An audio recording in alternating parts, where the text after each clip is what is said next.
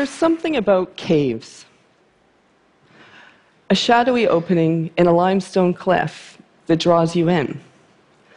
As you pass through the portal between light and dark, you enter a subterranean world, a place of perpetual gloom, of earthy smells, of hushed silence. Long ago in Europe, ancient people also entered these underground worlds. As witness to their passage, they left behind mysterious engravings and paintings, like this panel of humans, triangles, and zigzags from Ojo Guareña in Spain. You now walk the same path as these early artists.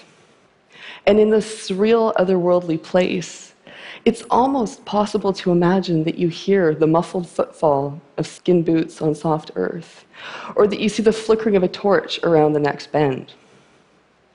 When I'm in a cave, I often find myself wondering what drove these people to go so deep, to brave dangerous and narrow passageways to leave their mark. In this video clip that was shot half a kilometer, or about a third of a mile underground, in the cave of Cudón in Spain, we found a series of red paintings on a ceiling in a previously unexplored section of the cave.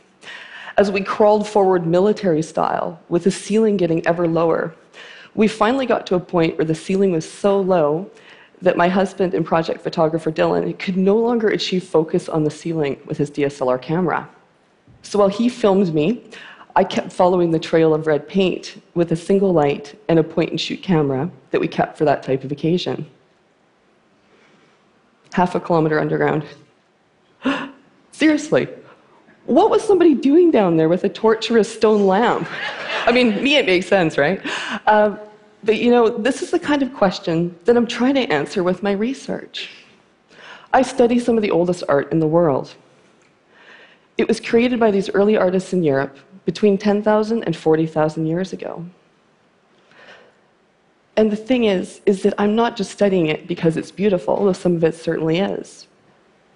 But what I'm interested in is the development of the modern mind, of the evolution of creativity, of imagination, of abstract thought, about what it means to be human. While all species communicate in one way or another, only we humans have really taken it to another level. Our desire and ability to share and collaborate has been a huge part of our success story.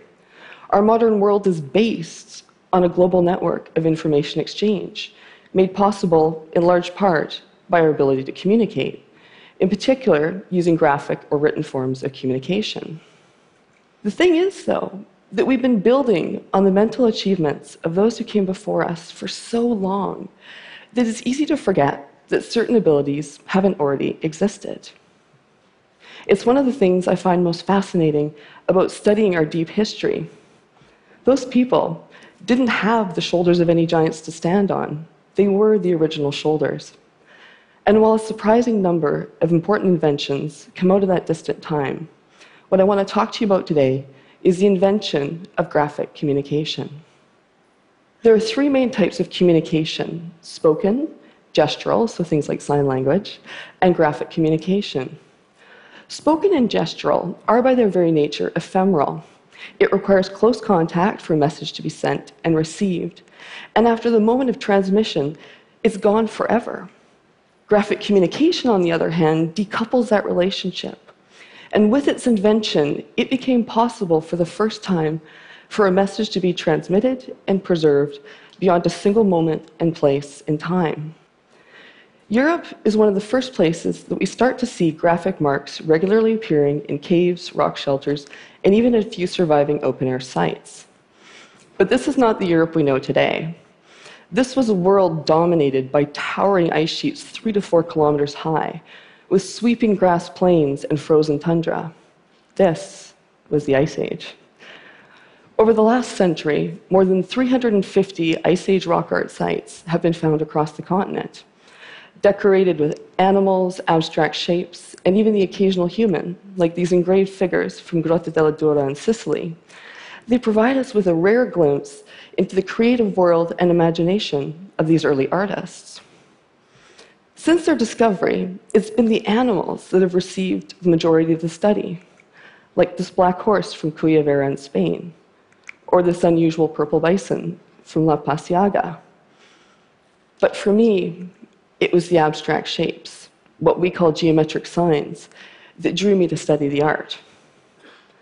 The funny thing is that at most sites, the geometric signs far outnumber the animal and human images. But when I started on this back in 2007, there wasn't even a definitive list of how many different shapes there was, nor was there a strong sense of whether the same ones appeared across space or time. Before I could even get started on my questions, my first step was to compile a database of all known geometric signs from all of the rock art sites. The problem was that while they were well documented at some sites, usually the ones with the very nice animals, there was also a large number of them where it was very vague. There wasn't a lot of description or detail. Some of them hadn't been visited in half a century or more. These were the ones that I targeted for my fieldwork. Over the course of two years, my faithful husband Dylan and I each spent over 300 hours underground, hiking, crawling, and wriggling around 52 sites in France, Spain, Portugal, and Sicily. And it was totally worth it. We found new, undocumented geometric signs at 75% of the sites we visited. This is the level of accuracy I knew I was going to need if I wanted to start answering those larger questions. So let's get to those answers. Barring a handful of outliers, there are only 32 geometric signs.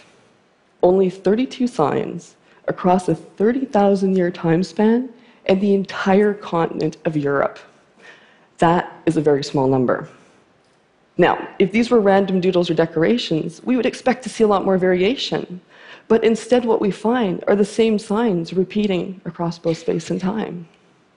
Some signs start out strong before losing popularity and vanishing, while other signs are later inventions. But 65% of those signs stayed in use during that entire time period.